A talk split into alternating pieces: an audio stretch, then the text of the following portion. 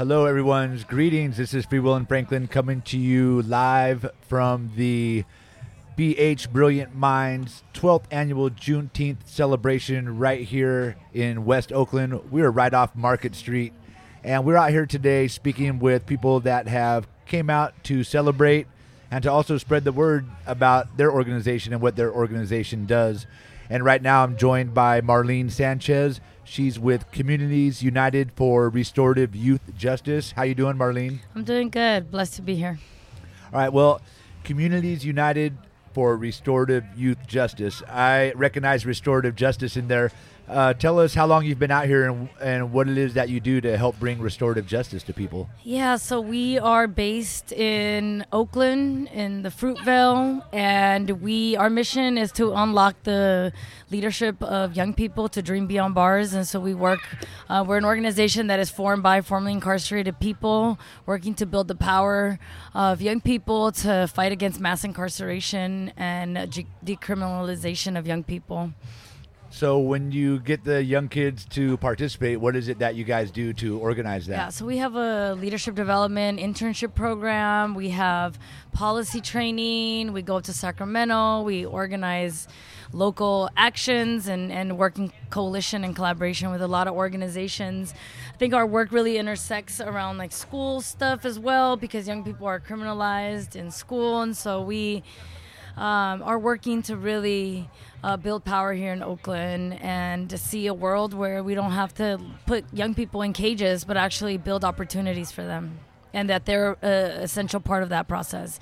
And for people that don't really know restorative justice, kind of explain a little bit, maybe a scenario how someone could seek restorative justice instead of just getting locked up? Well, at Courage, we start based on like our, our values and beliefs that like every young person is a blessing and that every young person has an opportunity to, to change and grow and that it's about restoring that balance. And we know that a lot of the young people that we work with that, that they've been hurt. And so um, we know that young people don't just, you know, act out for no reason and that sometimes it's a cry for help. Um, and so you know we want to be um, create a safe space for young people to be able to nurture that leadership and build with each other. And we know that like when we heal when young people heal we all heal. When when if we heal as adults then then our families heal right? And so that it's really about promoting healing and not incarceration.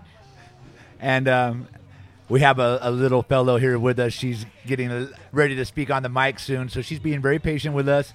So, um, do you actually have like a healing circles where you? Yeah, we have healing circles for young men, for young women. There's healing circles we do that are multi the intergenerational. We use native tradition as a way to to promote culture. Uh, we believe that culture is our healing, it's our recovery, and it's our strength. Um, and so we use that as a way to to bring people together. Sometimes we're doing healing circles on the block, you know, and sometimes we're doing healing circles at the office, and sometimes we're doing healing circles in lockup. And we understand that not all situations are safe situations, but sometimes we can f- like create that for ourselves. So, like, explain what a healing circle might entail. Uh, what would you do? Um, well, you know, they, they, they look different depending on the circle, but um, in a sense, it's a space for us to really build with one another. That the circle isn't really about like there being one leader, but that we're all leaders, that we're all equal in the space, and that healing is a lifelong process. It's not something you just start and then you get to be the leader of the healing. Like, healing is forever. And we rec- recognize that we all may be in different stages of our healing and we all have something to offer each other. And um, they're very organic. Very organic. Great. yeah. That sounds good. And so you mentioned earlier that you might work on uh, legislation or policies what is it that um, have you already worked on some policies? Yes. What have you? Uh, you feel like you have any goals that you've accomplished? Yes, some- we have some bills right now that we're working on. Um, we do a lot of work around police accountability, and I just got a kiss, and. We uh, do a lot of work around uh, making sure that young people don't get treated as adults. Um, there's a bill that we are working on to keep youth closer to home.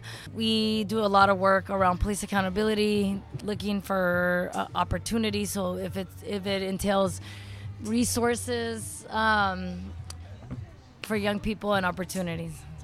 So. Um police accountability is one thing. We just got SB 1421 just came Yeah, through. we worked on that last year. All right, so you were a part of that. So Yeah. now we could see um, a little bit behind the curtain of what's Yeah. happening. What do you think 1421 is going to be able to really do for you guys? Because I'm having issues with it in my own city of Yeah. Antioch, trying to find out some things. Yeah, so 1421 was like the right to know bill. And so for a lot of families, it allowed just access to the information that was withheld from them. Um, it's actually, it's yeah, it's it's not perfect. I think there are some families who are now seeing the truth and they're like, oh my god, now what do I do with this? Like they like brutally murdered my family member, um, and so uh, working on AB. Um, uh, 392 is going to allow us to actually get some uh, legal recourse. And, you know, policy work is piecemeal. You know, Yeah. it's piece by piece, and there isn't one policy that's going to do it all. But we we started with like the right to know, and now moving into like some actual legal recourse, um, and making sure that families actually have the right to to sue and get justice for their families because ultimately I feel like that that's the restorative piece as well is that like you know we are trying to end mass incarceration but we're also trying to make sure that we're just creating a safer world and a better world for everybody And over at your booth, you had some T-shirts: "Close youth prisons, build youth leaders." So that's what you're trying to do. Mm-hmm, yeah. And I know that uh, I think at San Francisco just uh, announced that they're going to work on Yeah. closing their juvenile detention facilities. But the N, uh, NAACP has kind of came out against it because they feel like that the kids are going to get sh- shipped further away from their families. How do you feel about what's going on in San Francisco closing that facility? Well, um, I think it's great.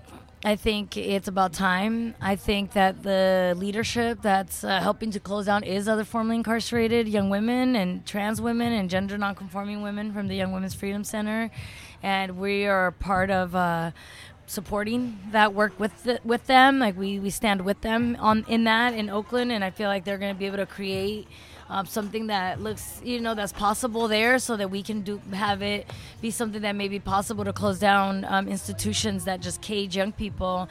And i feel like um, there's so much we can do. Like people are creating so much opportunity. They're reimagining uh, what's possible. I, I think we have to as a people like think of something better than a cage than a cell than a four by four like room that's isolating that that Not takes away healing. that's not healing. That's everything against. I mean you know i think um, there's definitely some some good people that um, you know work in those facilities just like there's also people who've been trained to to just cage people you know? And so i think that that's where the the fight is and argument is around you know people are upset about you know maybe losing jobs and um, closing down a facility. But we have to reimagine our jobs. If we're really about justice and we're about um, liberation then we all have we have to think about something better. I want a world for my daughter where she if she gets in trouble she's not going to be locked in a, it locked in a cell that she's going to be loved on and supported like people are doing here in Juneteenth